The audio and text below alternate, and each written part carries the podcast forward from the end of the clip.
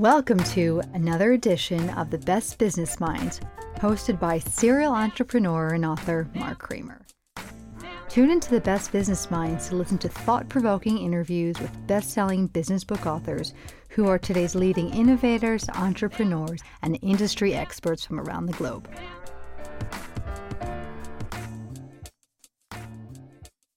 Welcome to another edition of The Best Business Minds, where we interview business leaders and academics that write thought-provoking books. We're now up to thirty-four countries, listeners from thirty-four countries. So I'm very proud that and appreciate everybody's support. I'm Mark Kramer, serial entrepreneur who consults with family businesses and entrepreneurs. Today, we welcome and thank you for your service uh, is in Captain Shannon Huffman Polson, uh, author of The Grit Factor. Welcome, Shannon. Thank you, Mark. It's great to be with you. And great to have you and have everybody who is listening today to listen to you. So before we talk about your book, could you just give a little bit about your background? I mean, you come from a long family of uh, people who have served in the military and also your business background as well. Sure. And Mark, thanks again for having me on today. And thanks for all of you for showing up and spending your time with us for this hour, whether it's lunch or breakfast or, or dinner.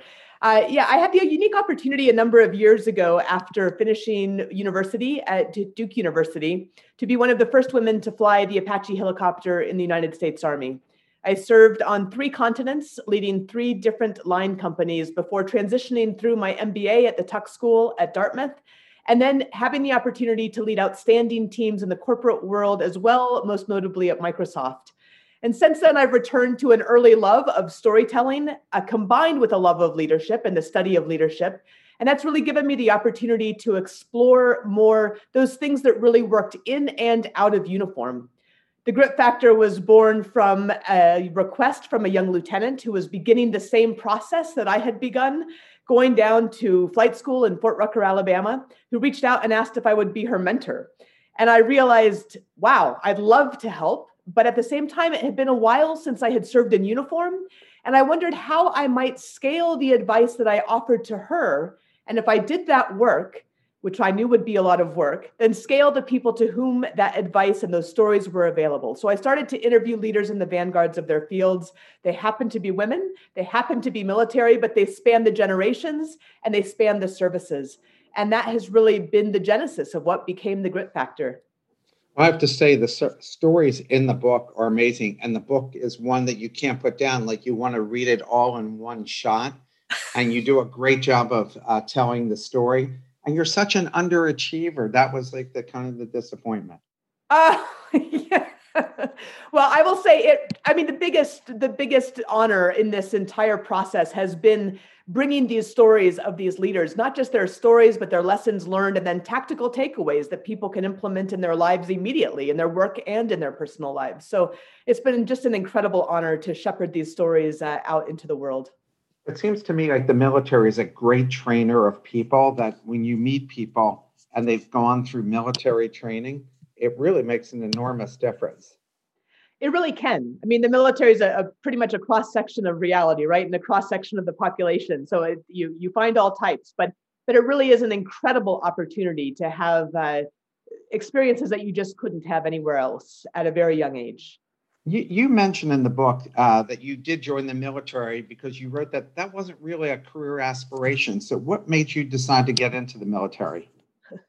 Well, when I showed up at Duke University, I'd actually grown up in Anchorage, Alaska. So I went across the continent about as far away as I could go, uh, due to probably a little bit of teenage angst and a little bit of ambition wanting to get away from home. And, uh, and you know, college was definitely a stretch in the United States. As many of you know, it's, it's an expensive proposition. And so I was already working two jobs while attending school. And I went to a college fair where I saw all of the R O T C tables out. And for us in this country, that's the Reserve Officer Training Corps, which then as you go through that R O T C program at the end of your, your university years, you're also commissioned in the military. And I decided I would try Army R O T C because I could be a liberal arts major, which was definitely where I wanted to focus. Uh, Army was the only place that would let me do that. Air Force and Navy required you to be an engineer. And, uh, and I figured I probably wouldn't like it, but at least I could say I had tried it. And I ended up really connecting with this sense of purpose, with a sense of serving something larger than myself and with the people that I had the opportunity to serve with. That's the word that everybody um, says, is that they wanted to be part of something larger than themselves. It's always, you know, I, I work with some Navy SEALs, and they say the same thing, that they wanted to be part of something bigger than themselves. Yeah, and, uh, and I think I grew up that way, really, where service was a big part of our our uh, family culture, and so that was really something that was important to me. And your dad, your father was a JAG attorney, correct? He was, and and in, in fairness, he was drafted out of law school for Vietnam, but the Army sent him to Alaska instead of Vietnam. But he was very proud of his four years of service, and then he went into private practice as an attorney after that. Could you see Russia outside your house too, like Sarah Palin? No, no, I'm I'm afraid I'm I'm afraid afraid not. so so talk about, how do you define grit? You know, I've defined grit, and I, I'll start actually with the, the definition perhaps many of you already know from Angela Duckworth at University of Pennsylvania, which is passion and perseverance towards a very long-term goal. And I like that. She's certainly the, the premier researcher in the space. But I've really thought of grit as a dogged determination in the face of difficult circumstances. I mean, there are sometimes you don't you don't see the horizon. You can't see the horizon. Certainly in twenty twenty, that's been the case for a lot of people. And it's very, very disorienting. And that's really hard to focus on a long-term goal when you can't see the horizon and you're not sure what the six, next six months even holds. So that dogged determination is necessary at times, even when you don't feel passionate. I mean, it's great when you have the passion. There's times when you've just got to buckle down and do it as well. But I think the most important thing that I discovered in the process of researching the Grit Factor, doing the interviews, doing the background, the secondary research as well, is that I don't think of grit as this discrete thing that we take off the shelf when we need it at mile twenty-three of the marathon, I like to say. You certainly need it there. But it's really more of the fabric of our character. It's really something, it's something that we all have access to and we can all build as well. So it's not just for military pilots. We all have it. We all need it. It's absolutely key to success. But it really is something that's much more holistic, I think, than how it's been discussed earlier. Is it something that can be taught, or is this within you?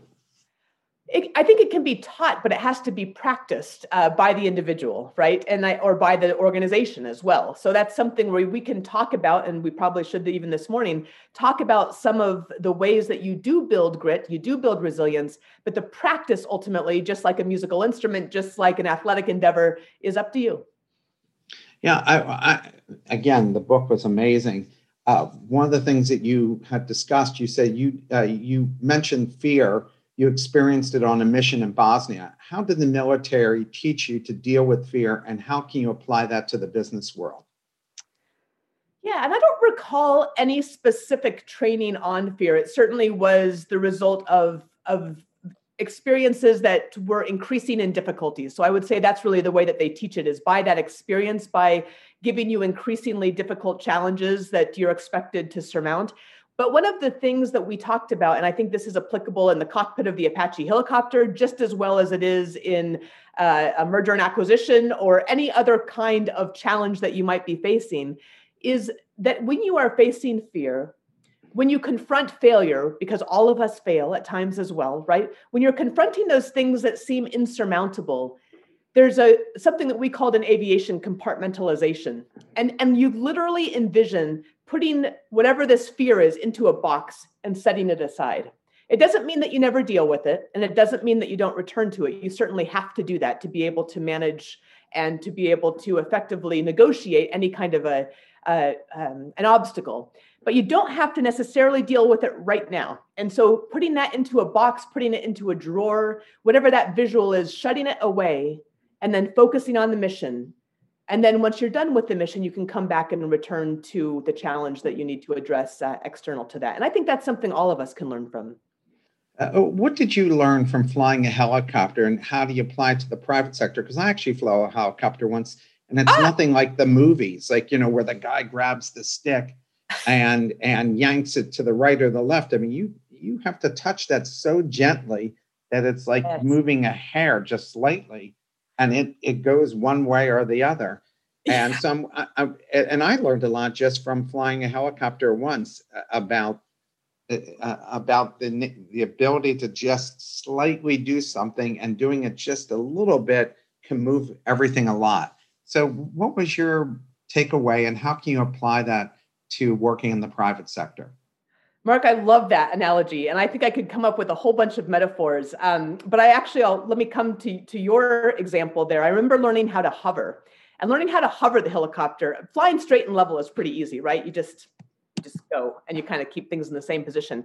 Learning how to hover t- took about ten hours in the cockpit. And I really thought that I was going to be the one person who didn't get it. I think we all think that when you're first learning how to hover, because you are, you're trying to maneuver. And it's really just about the slightest touch, just the slightest amount of, of, uh, of resistance on that cyclic, which is that, that thing that comes up from the floor that you're maneuvering while you're hovering, as well as the pedals and the collective.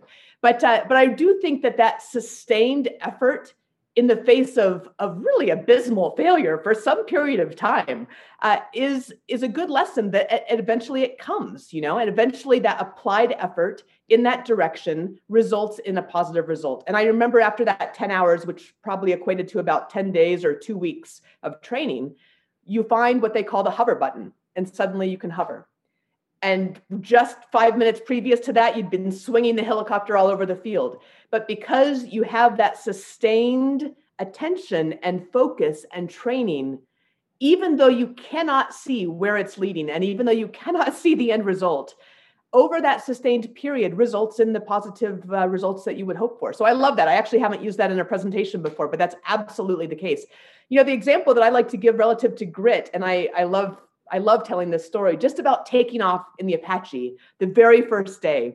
I talked about you walk out on the tarmac. I walked out on the tarmac at Fort Rucker, Alabama, winter day. I have chills going up and down my spine, but it's really about the excitement and the terror, really, of walking up to the most technologically advanced aircraft in the world. It's fifty-eight feet long, you know, it's eighteen feet across, twelve feet high, two one thousand eight hundred fifty horsepower jet engines.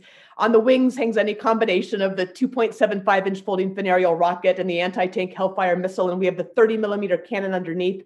Three different sight systems that can see in day and night and adverse conditions. We climb in that cockpit and begin the run-up procedure that I'll know so well that I'll know it by heart. But as anybody in manufacturing or any other sort of uh, operational role knows, you always use the checklist. And then we taxi out towards takeoff. And if I'm with a live audience, and I have the opportunity to keynote, fortunately, to audiences across the world on, on leadership and on grit and related subjects, I ask them, which way do you take off in the Apache? And most people will say up, interestingly, which is, of course, the end goal, right? But I like to say in the Apache, like in any other aircraft, you turn the nose to face the wind. And when you use it the right way, that resistance will help you to rise. And I think that relates to that grit and resilience in that we have to turn towards a challenge. We can never take it from the side.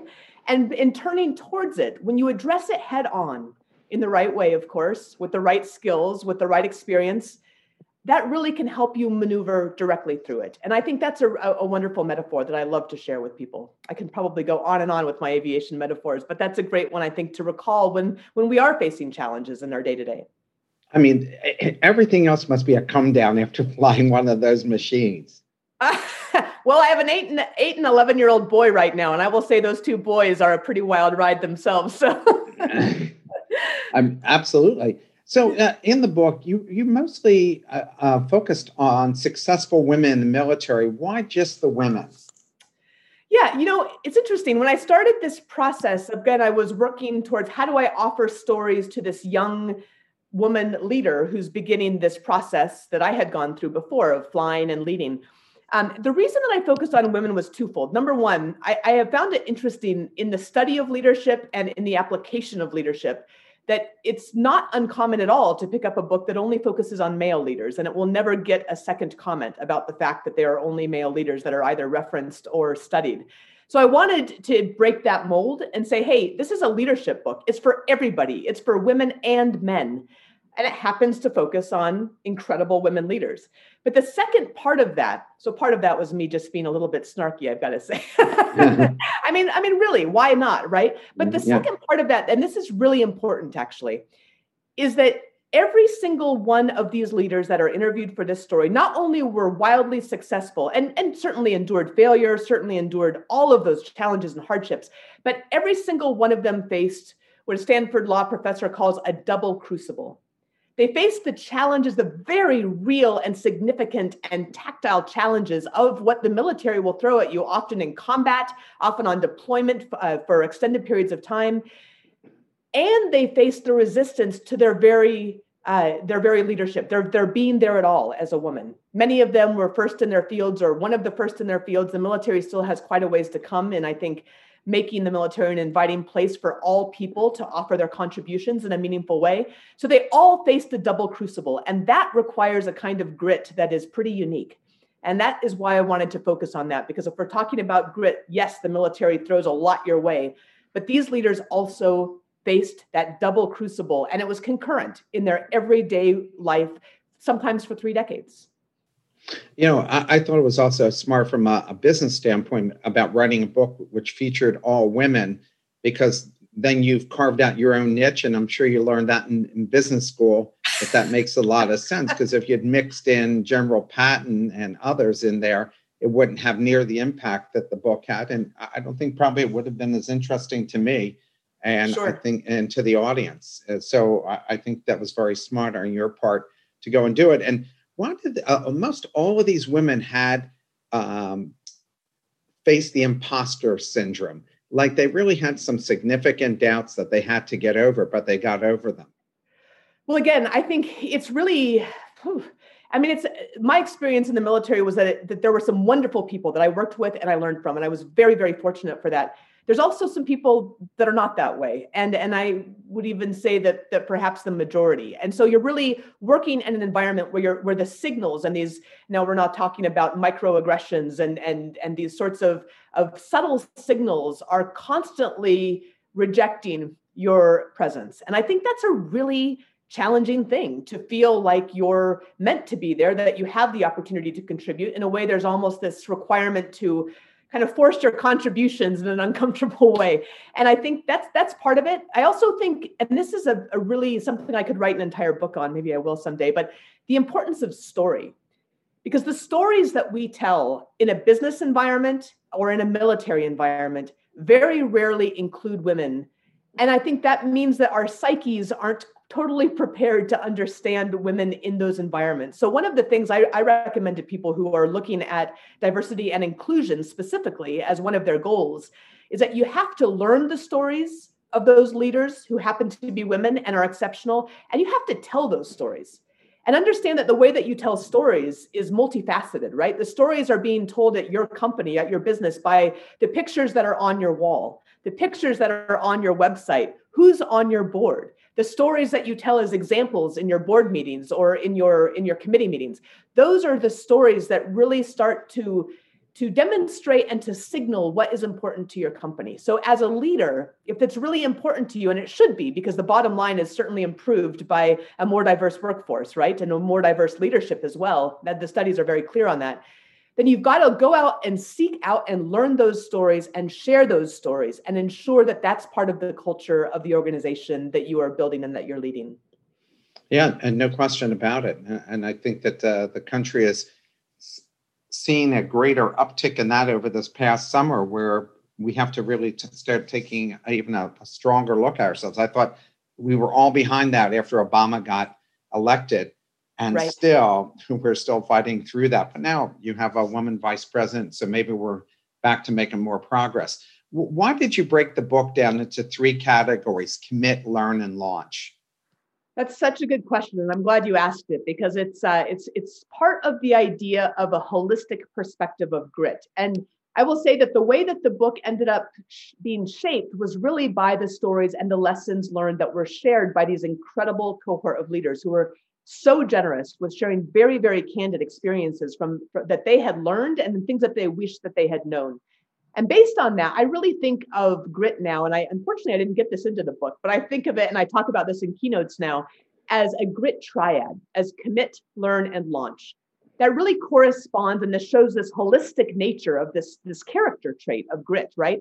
As corresponding with past, present, and future. The commit is really this work of owning your own story and drilling down to core purpose. And that's the foundation of grit. That's the foundation of resilience. That's where you can return again and again, anytime you're facing challenges, anytime you're negotiating the turbulence or the unknown, like all of us have been for this past year, you return to those things that matter the most. That's individual, that's also organizational. What are, what is our story? How are we shaping the raw material of our story to move us in a trajectory that allows us to contribute in the way that we're meant to best serve, right? That's the opportunity and the responsibility we have in the commit phase. And then drilling down to core purpose or heart purpose, which I'm happy to spend some more time on as well. The, the learn phase is this deep engagement in the present. And it's where the biggest surprise came to me from these interviews. Because this deep engagement in the present, two parts of it is relational and one part of it is mindset. And that relational piece is about building your team and about being part of another person's team or other people's teams as well to support them. But here's the most interesting part that came out of all of these interviews, and I didn't expect it at all, was as part of the importance of that relational component, all of the senior officers that I talked to talked about the most strategic leadership skill. The most important thing you can do, especially as a senior leader, is the skill of active listening. And it's truly an art and it's a science. And then ultimately the mindset, and the mindset grounded optimism, and also something that is an extension now of the growth mindset that worked from uh, Carol Dweck at Stanford. And then ultimately launch, launch is about moving forward, grounded in the past, engaged deeply in the present, but looking towards the future with authenticity, with audacity. That's that willing to stretch yourself, to take a risk, to face fear and failure. And ultimately adaptability. And this last year has certainly put adaptability right in the forefront for all of us. Yeah, without question. Uh, do you feel men still have a hard time accepting women in leadership uh, positions? And do these men come from a certain background or culture? Oh, wow. That's a tough one. I think the, the quick answer is it depends on the person, right? I think that's absolutely the case. That's always the case for men or women. And I think we all will, will do better when we start to look at people as individuals, uh, for sure. But I do think that there are many places where there is still that resistance to women in leadership. And part of it is that they haven't been exposed to it. Part of it is they probably have either cultural or family norms that, uh, that go against that in some way.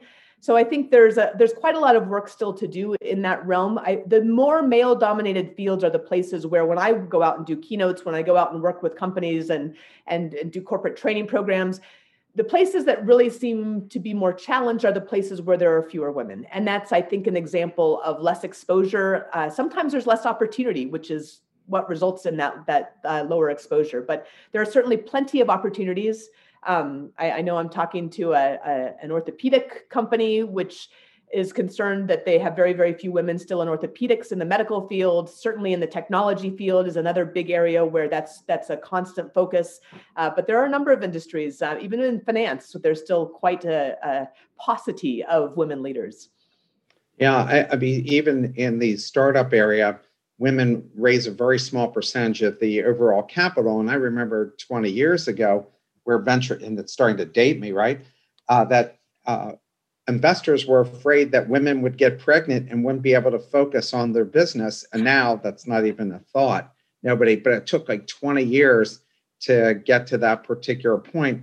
And now there are women who have some scalable models, but the men might not be really understanding of the model that they've chosen, the type of business. And so th- therefore they don't invest.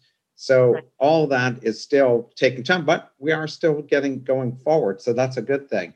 Uh, you write a lot, and we talked about this earlier, about conquering your fears, from jumping out of planes and climbing mountains. And and, and you climbed uh, Mount Everest, am I uh, correct? Den- Denali, which is also known as Mount McKinley in Alaska. It's the, yeah, the tallest mountain in North America.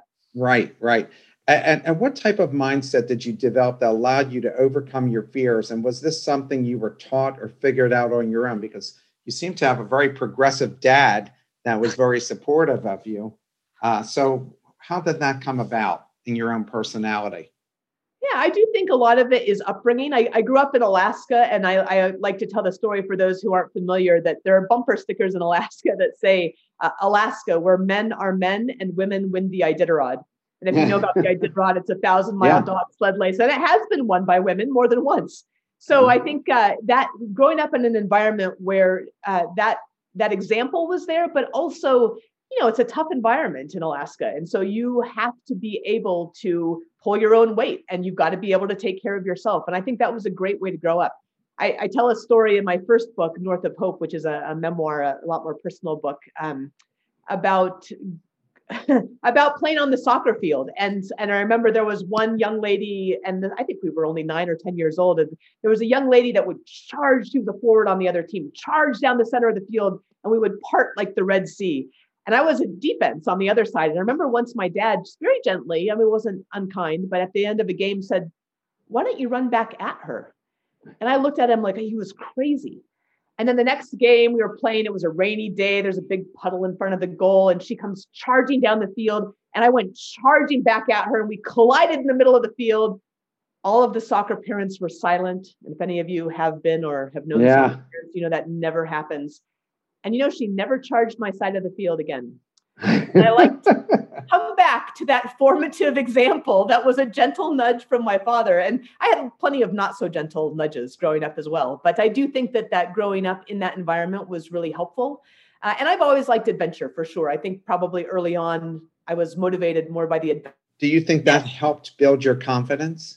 There's no question. Absolutely. And, you know, every time I started to skydive after I went through the Army's airborne school, and I thought I was going to die every time I jumped out of that airplane at airborne school, which is a static line jump. You jump very low to the ground because that's the kind of combat sort of a thing that is expected, although it hasn't been used in some time. And uh, I remember I would look at the chaplain who was right across from me in the plane right before we jumped. And I would be, I would say the Lord's Prayer. I'd be staring at him in, in my and just thinking, okay, all right, I got to do this thing. And then there's five jumps you jump. And then I decided I wanted to keep pushing myself that way. And so I started to skydive. It's a totally different environment, but I still kept those same. And this is actually one of the things that you do when you're fearful. You come up with those things that you do again and again. Every time I jumped out of an airplane and I went up through my advanced skydiving license, I would say the Lord's Prayer. I would pray for everybody I knew, and then I would jump. And uh, and it was, it was about facing those fears and pushing through them again and again and again. And that's that was training myself really in a way, although I wouldn't have thought of it that way at the time. Oh, that can't be a good sign when you see uh, a priest sitting across from you, or a, a chaplain sitting across from you. You're thinking, oh my God, why did they put a cha- I've jumped out of an airplane before. There was no chaplain there. Well, that was the Army. The Army's uh, the Army does that, I guess. So facing resistance, especially if you don't have support, is very taxing and draining mentally and even physically. What yes. is your advice to getting energy and motivation for keeping going? I think that's an incredibly important question right now. So I'm so glad you asked that, Mark. And it's one thing that I address in part in, in The Grit Factor, but not in whole. And so I'll start out with, uh, as you said, by yourself. Facing it by yourself is taxing. The reality is none of us can do what we do alone, right? We're, we're social creatures. Uh, we need a team, and you've got to have a team.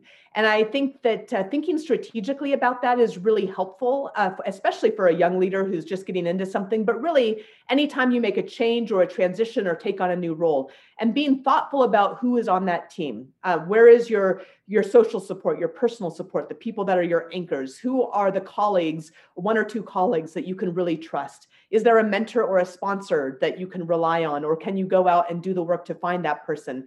And in the meantime, who can you mentor or sponsor along the way? Because the studies are actually pretty clear that when you do the work of mentorship for someone else, that also helps you as well. So, so forming your team and understanding you, you're not intended to do this alone. And it does feel lonely. Every leader knows that leadership is a lonely, lonely sport, right? It's, it always is. But you've got to find that team and, and find ways to, to, to lean on that team in the times that you need it the most. So that's number one.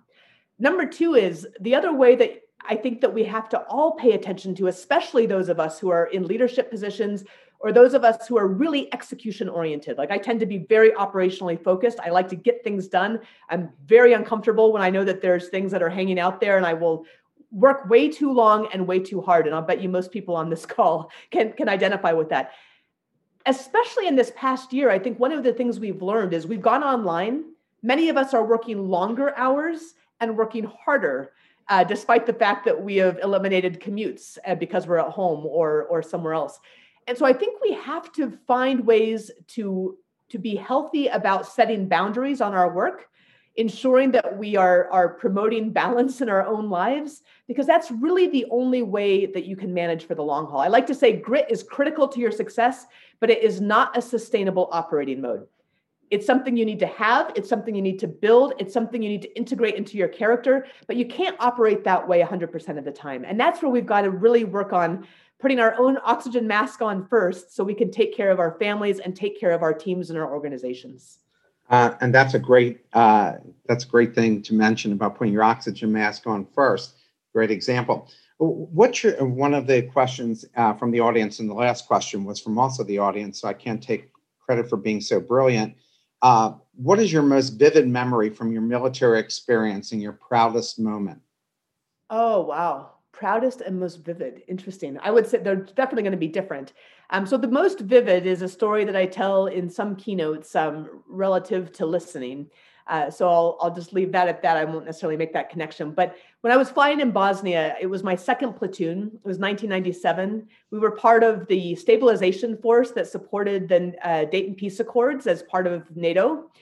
And our job was to fly armed aerial reconnaissance. Now, as Apache helicopters, again, we have sight systems that can see in day and night in adverse conditions. So we flew at night. That's one of our core competencies and uh, one of the, the things that we did well. And so we always flew at night, and we flew in teams of two. And our job was to do armed aerial reconnaissance of the Serbian heavy weapons storage sites. And so we would fly out to that position, come to a, a high hover, because our, our hard deck, or our minimum altitude, was three hundred feet, which is very high for a helicopter to fly because we're relatively slow. So any kind of anti-aircraft or surface-to-air missiles uh, can target us very easily at three hundred feet. We, we really didn't care for that, but it was part, that was the rule of engagement as we came into the country. Now, when we came into the country of Bosnia, I, for those of you who have visited or, or know it, know it's a very beautiful country, but it was absolutely ravaged by the war. And so we would fly over homes and villages that had been utterly and completely destroyed to the last building with a tank round. Even a house on top of a mountain would have a tank round through it. So there was definitely a sense of urgency, a sense of, of danger, a sense of, of fear. And I remember flying out on one of our very first missions, taking off from Tuzla West, so a little tent camp just to the west of the town of Tuzla.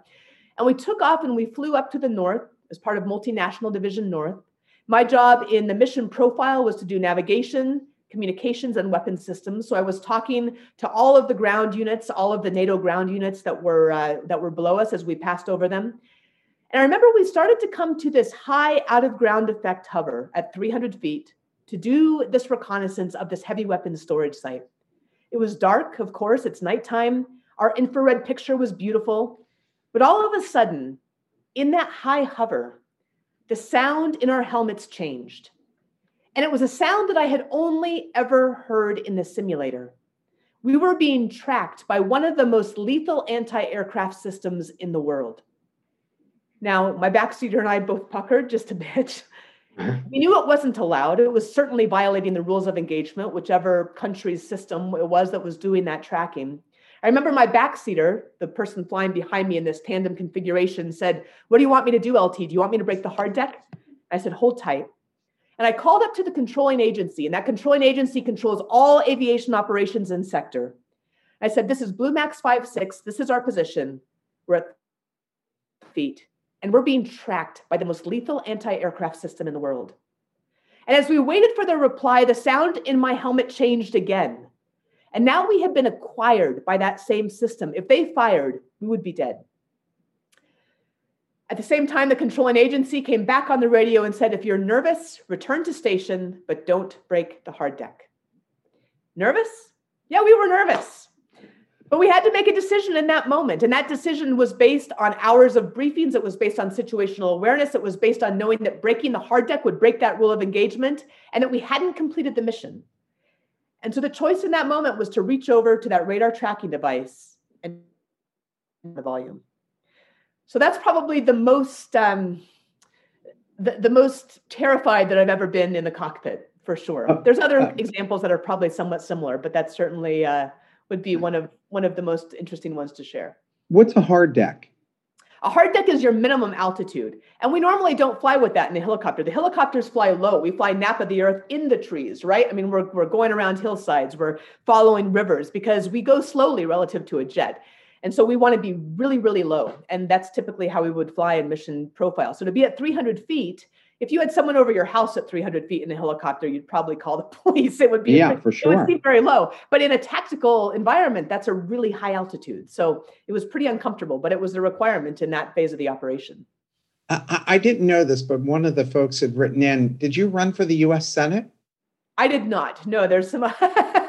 No, there are, there are a few other women Army veterans and helicopter pilots or pilots who, who did run. Okay, so they must have confused you with someone else.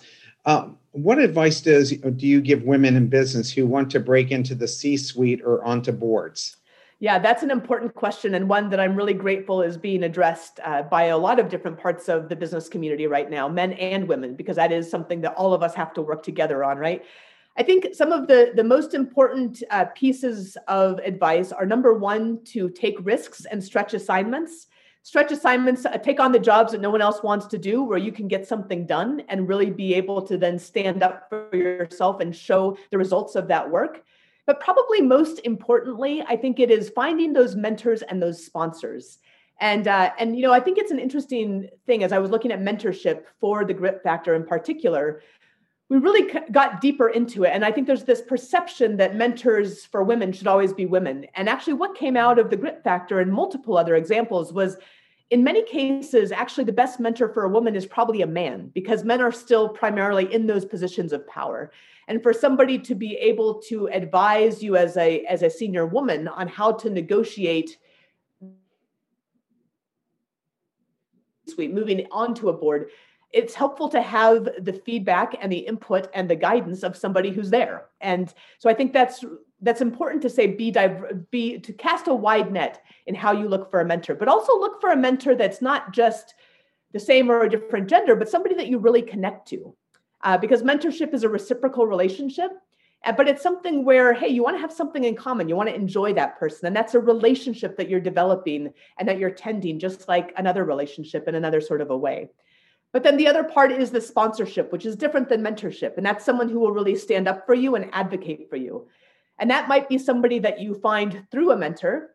That might also be someone that you find through taking on that, that risky assignment, that stretch assignment where you really are able to show what, what you can really do and how you can contribute. So I think all of those are really important. Networking, of course, generally is always important, but those are would be three areas that I would really focus on when you're, when you're making that, um, that leap. Has the Me Too movement, which has been good and I guess in some place, in some ways, uh, hurt women in the sense of men being very hesitant about wanting to be mentors? Yes. Has that affected men's uh, wanting to be mentors? And I think especially in the military, because it seems like the military has a lot of problems with gender issues. Yeah, I, I do think it is a challenge. And I think it's... um. It's a tough one. I think the reality is if you are a leader, you should be developing all of your people, and you've got to find the right way to do that. So I, I talked uh, to actually to a couple of, of military leaders on a podcast a little while ago, and they were saying, well, you know, well, what I, if I can't meet with them behind closed doors? And I said, well, there's a ten other places that you can meet with them. You can walk on the flight line. You can, and you know, in the corporate space, you can walk on the corporate campus, go for a walk, sit behind a glass door, go to a public uh, public dining hall sort of a place, and and sit down and have your meeting. So if you're uncomfortable being behind closed doors because of what's been happening, and maybe your organization's had a particularly challenging time, then really make to find other ways to do it. I think it's it's really incumbent on the leaders who may happen to be men to find a way to mentor all of the people that uh, that. that work for them or that are working in, in conjunction with them. So be creative, I guess, is really the answer to that. And know that it is your job as a leader to find a way to do that. And I'm, I, it is really unfortunate that, uh, that there is a reaction in any way against that. I think the reality is most people are good people. And if you do things well and you do things and you're upfront and you're honest and you're, you're, uh, you take the high road, I think you're, you're really not going to have any problems. How do you deal with dismissive behavior by individuals? And also, have you found men to be more dismissive toward you or of your achievements, or is it more of a rank ranks issue? I think it's a both and. And it, you know what? It's challenging. I think there are some times when you just have to push through. I, one of the biggest and, and hardest lessons to learn as a young person, especially, is to put blinders on for the naysayers. There are some people you are never going to convince. And putting energy towards trying to convince them is, is not a productive use of your time and your energy. So really looking for those places and those people who do support you, where you can contribute and excel, and and not, not dismissing yourself, but at least putting blinders on and not paying too much attention to those who are dismissive is pretty important. And I would also say that has to do with choosing the right environment to work. You know, I talked to Marsh Carter, who has a stellar military and corporate career and has been a mentor to many, many, many people in his, his senior years. He's now at M I T Sloan. And I remember he talked about really increasing the number of women at State Street Bank when he was there. And he was there for a number of years. I think he brought it up to almost fifty percent. And he had to take put put some policies in place that, that were controversial. And I asked him, you know, what if what if you're working somewhere where someone's not doing that? They're not supporting that. They're not being creative in solutions. And he said, well, sometimes you've got to find another place where the environment is more conducive to your success. And so I think that is sometimes the answer, but really being heads down on your work and your productivity, and trying really hard to not pay attention to that uh, dismissiveness is, is pretty important. I think relative to whether it's rank or whether it's gender related, I think, again, that really depends on the person. But there certainly is still the issue of gender. There's no question about it. Um, could you please talk about the Army leadership model, be, know, and do, and how business leaders can apply it to themselves in managing people? Yeah. And you know what? Something that came up actually that I, I loved is the way, and this is probably not a coincidence because I was interviewing leaders who happened to be women who happened to be military, right? And if you think about how the Grit Institute triad breaks out, commit, learn, and launch, it really in many ways corresponds to this be and know and do. And I think that's a, it's I'm, whoever asked that question, I'm, I'm assuming probably has some experience in it. it. It's a great model. And and I'm going to come back to my commit, learn, and launch because that's what I've spent most of my last five years developing here. But it does correspond directly. And that is that before you can lead others, you have to lead yourself, right? That's being. That's the, and it's truly internalizing also. It's both leading yourself and internalizing the values of that organization. And I think that's where you have to make choices of working places that uh, not only don't contradict, but actually are supported by and support your own personal values. So it's not just personal, it's also organizational. Certainly in the military, I would think that the focus is, uh, and certainly always has been, organizational. But I would suggest you first have to do your personal work of owning your own story, of owning your own core values, owning your core purpose, drilling down to and connecting to that core purpose. And then you connect that to the values of the organization.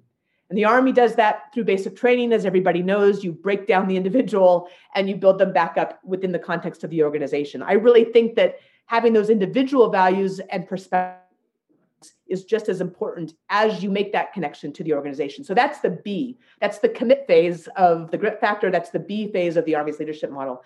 No is really being exceptional in the work that you're doing.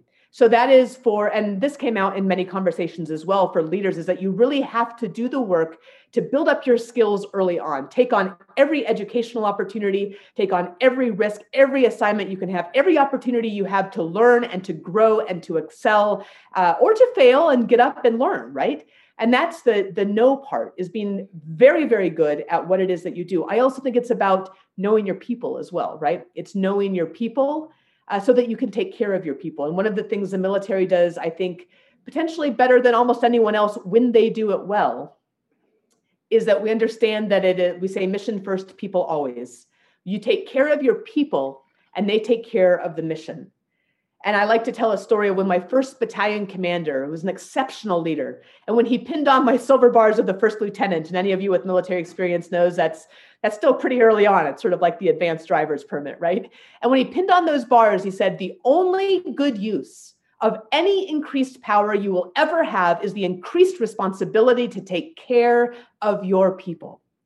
You take care of your people, they take care of the mission. So knowing is about knowing your job, knowing the greater uh, environment that you're working in, knowing your people. And then do is the execution, right? That's execute, that's go mode. That's being able to, to execute on that mission with that foundation of knowing yourself, knowing the organization, being fully invested in the values that you've identified for yourself, but also those of the organization, knowing your job, and then you go out and you execute. So I think it's an outstanding model for corporate leaders. And that's where I hope you'll see the alignment with the Grit Factor as well, and the Grit Triad with commit, learn, and launch. It's absolutely the same thing. And I am uh, I, I was just very tickled to see how that aligned as, as I started to put the book together. So uh, there's a question here regarding your proudest moment. I guess we forgot to hit about what your proudest moment is. And also, if you were in front of high school or middle school boys and girls, what would your message be? Mm, wow. Okay. Those are those are great questions. Um, proudest moment. You know, if I were to give a proudest moment, I was very, I guess I was, I was proud to be one of the first women to fly the Apache. Absolutely. I was proud to graduate from training. I was honored grad at flight school. I was proud to be feeling like I was making a difference. And I started to understand later in that process that that was really setting the stage for others to follow. And that's a really important thing, I think, for all of us to do, is to make the road easier for others, right? That's that's part of my purpose. That's part of, I hope, all of your purposes as well. But my proudest moments really were about taking care of people. And, and I will say similarly, my um, moments of greatest failure or shame was when I didn't do that adequately. And so I'm going to give you an example. I actually haven't given this very often, uh, but I was in Korea. And I was company commander of Alpha one two Aviation. We supported the second Brigade Combat Team up close to the demilitarized zone. And I had a young soldier, and that young soldier's grandmother died uh, back in the States. Now, the Army regulations didn't support giving that soldier time off and allowing him to travel back for his grandmother's funeral. If it was a parent or an immediate family member, it would have been appropriate. But the, the thing was, this, this young soldier's family was, was pretty dysfunctional, and he was really mostly raised by his grandmother. And I remember doing the work to be able to make sure we could get him down to Seoul, get him on an airplane, get him back to his family, and then bring him back. And I had to coordinate, you know, the tra- it was not something that was supported at all, because again, the regulations didn't support it. And I remember that being one of my proudest moments, because truly, leadership is about people. And it, it, if it isn't in your heart, it's not about leading, right? And that was an opportunity to take care of someone in a very meaningful way that then allowed him to perform his duties much better when he returned. So I am, I am very proud of that. I can give you other examples where that happened to me, even actually at Microsoft, and where I had the chance to do that for others at other points. Those would be my proudest moments, are soldier moments, um, not mission moments. And I think that's an important thing to, to remember and to take away, that at the end of the day, that's what matters most. One of and that might audi- be actually one of the messages I would share with high school boys and girls, by the way, is that that is one of the, th- that is what matters most. But at the same time, uh, one of the things that I think is an important message that comes out from these senior leaders, and I, I love bringing this up, and I can give you multiple examples of stories of this as well, uh, but I'll just answer the question since we're short on time. Never be afraid to ask for what you want. You have to earn it, and you have to ask for it. And I think that's a really important lesson for young people to, to take away right away. You've got to ask for what you want. Never assume anybody knows what it is that you want. Do the work and then ask for it. And that's hard sometimes, especially for a, a young leader or a person in a new position, even at a new company, even later on in their career. But you've got to ask for what you want and do the You're work right. up front. People always are afraid they're going to turn me down, or I, I don't want to embarrass myself. Yes. I, I think the people who succeed just don't worry about that. And in any uh, for anything that they do, whether it's asking somebody out on a date, taking on a new business, going for graduate school, whatever it is. Discuss yes. how you've balanced being a mother and raising two boys. I'm not entirely sure there's any such thing as balance uh, myself anymore. And certainly this last year, I, the two boys are at home, and um Uh, it's it's certainly very tricky. But I think the most important part of that equation, and I'm very, very fortunate, is that I'm married to a wonderful man, and uh, he understands that we both work and we're both parents. And so we share responsibilities, I think, really well. And I think it would be much more difficult to do if I didn't have a partner who was as fully invested in our family and each other as as we do. So I'm very, very fortunate in that. And I will say it's it, it is something that we work on literally every day, which probably is a great point to bring up as well. Just like we talked about the hovering early on, and this is the same thing about the um, same thing I think about sharing this with kids, is it's about consistency, right? And the things that we get good at and the things that are important, we have to work on every day. And family is a love is a huge value of mine. That's a big, big deal for our family, is that we focus on building up our family. So we focus on that every day. That means mom's got to work. That means dad's got to work. That's important to me. That's important to him. And it means that the kids need to work. The second part of that is it takes a village. I think other countries do this much better than the U S typically. But in this time of COVID, both of the grandmothers have been helping to teach the kids online. So they both oh. log on to FaceTime with their grandmas and go through their math assignments or go through their reading assignments. And I'm so incredibly grateful for our family really stepping up to help us through this time. Uh, do you tell kids to take hard STEM courses like Trig Factor? That's really important. I think it is equally as important to have liberal arts, uh, language arts, and the soft skills. So I would say that I think they're equally important. I think there's been a lot of focus on STEM, which is really great, especially for young women who are sometimes discouraged from that in, in some way or another, culturally or socially. So that's an important area of focus.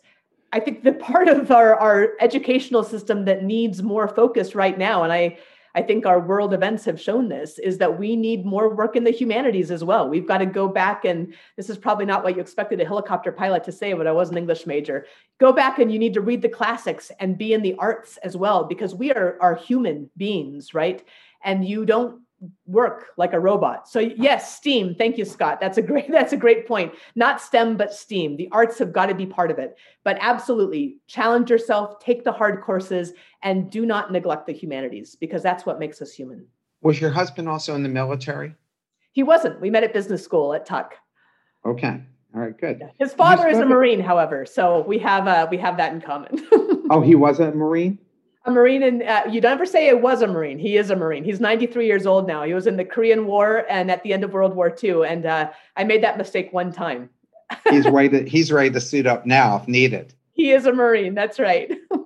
You spoke about skydiving, and uh, someone wrote here, one of my four-way teammates and I are both listening. I'm curious as to how you proved yourself and found mentors in the sport.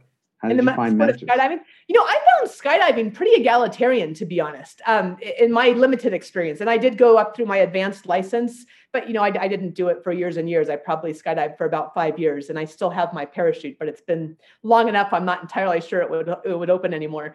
Uh, yeah, so I, I found the drop zone where I was training, which was just north in North Carolina, north of Duke University, to be quite egalitarian. So people were very, very supportive. And that, that was never an issue in skydiving for me at all. If it is for others, that wasn't my experience. So I really enjoyed it.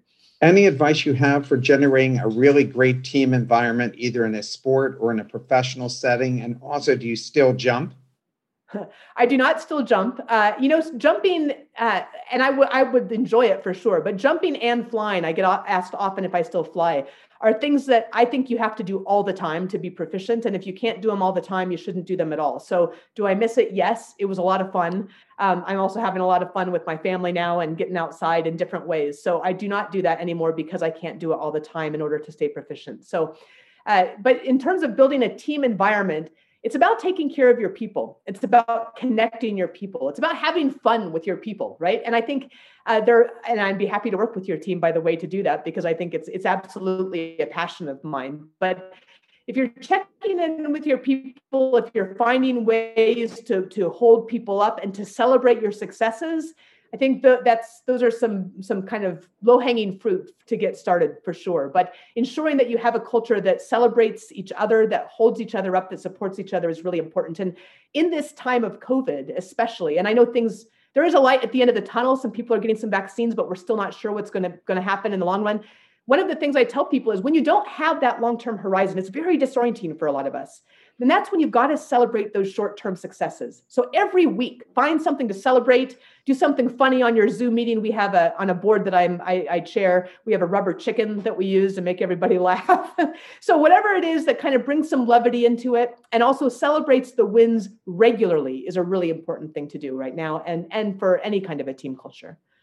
Um, please talk about the two truths and the importance of your inner circle and how you can develop that within a company one might start. Yeah, so your inner circle, uh, this goes back to the idea of developing your team, understanding that you can't do this by yourself, even if you are the only person that is at your company for a while, even if you have a very small team and and you're making all the decisions, uh, you still have to have that team. And that team doesn't have to be in your company at all, right? There's somebody, whether it's your partner or your spouse, that is going to be, I hope, or a, or a, a very good friend that can be a solid emotional kind of friend support. That's really important to find that and to, to develop and spend time with these, right? A lot of us who are working in a really focused way can have a tendency to neglect those relationships, and those need the same sort of a focus as anything else. So having that emotional support, but also somebody that can understand the business challenges that you have and that you can go to to bounce ideas off of, or to get some, say, hey, I'm just, I don't know what to do with this, or I'm just exhausted, or you haven't any idea how I might address this. Really de- spending time thinking about how to develop that is a really important part to being able to sustain that success, especially if you're the one leading, because it is a lonely, lonely place to be. How do you determine who should be in your inner circle? Well, I think that's really experience of, of being trustworthy, right? Somebody that has proven themselves to be trustworthy to you. And sometimes you might be taking a risk if you don't feel like uh, there's many of those around. That might be a good signal that you want to spend some time developing relationships. And uh, and you might even ask somebody. You might even say, hey, I'm I'm looking, I really need some help in this area. Somebody that you know well, but not as well as you'd like to. And I'd really like to, to bounce ideas off you um, regularly. Would you be willing to, you know, meet on Fridays and grab lunch and talk through things? Or, but really, I think if there's, if you don't have an idea of who those people are, it's a great signal that you might want to spend some more time developing some relationships. But it is really the foundation uh, of trust that should help to inform that for you. Uh, talk about the concept of growth through failure and how a leader's Uh, can reassure employees that failure isn't a career killer? This is a critical question. So whoever asked that, thank you very, very much. And it is about developing that culture as well, right? Um, growth through failure is it's how we grow. We grow primarily through stretching ourselves and through falling and getting back up one more time than we fall. And I like to say that that same metaphor on takeoff with fear and with failure, that's just another form of resistance, right? And what do you do on takeoff with resistance? You turn towards it, you fly directly through it.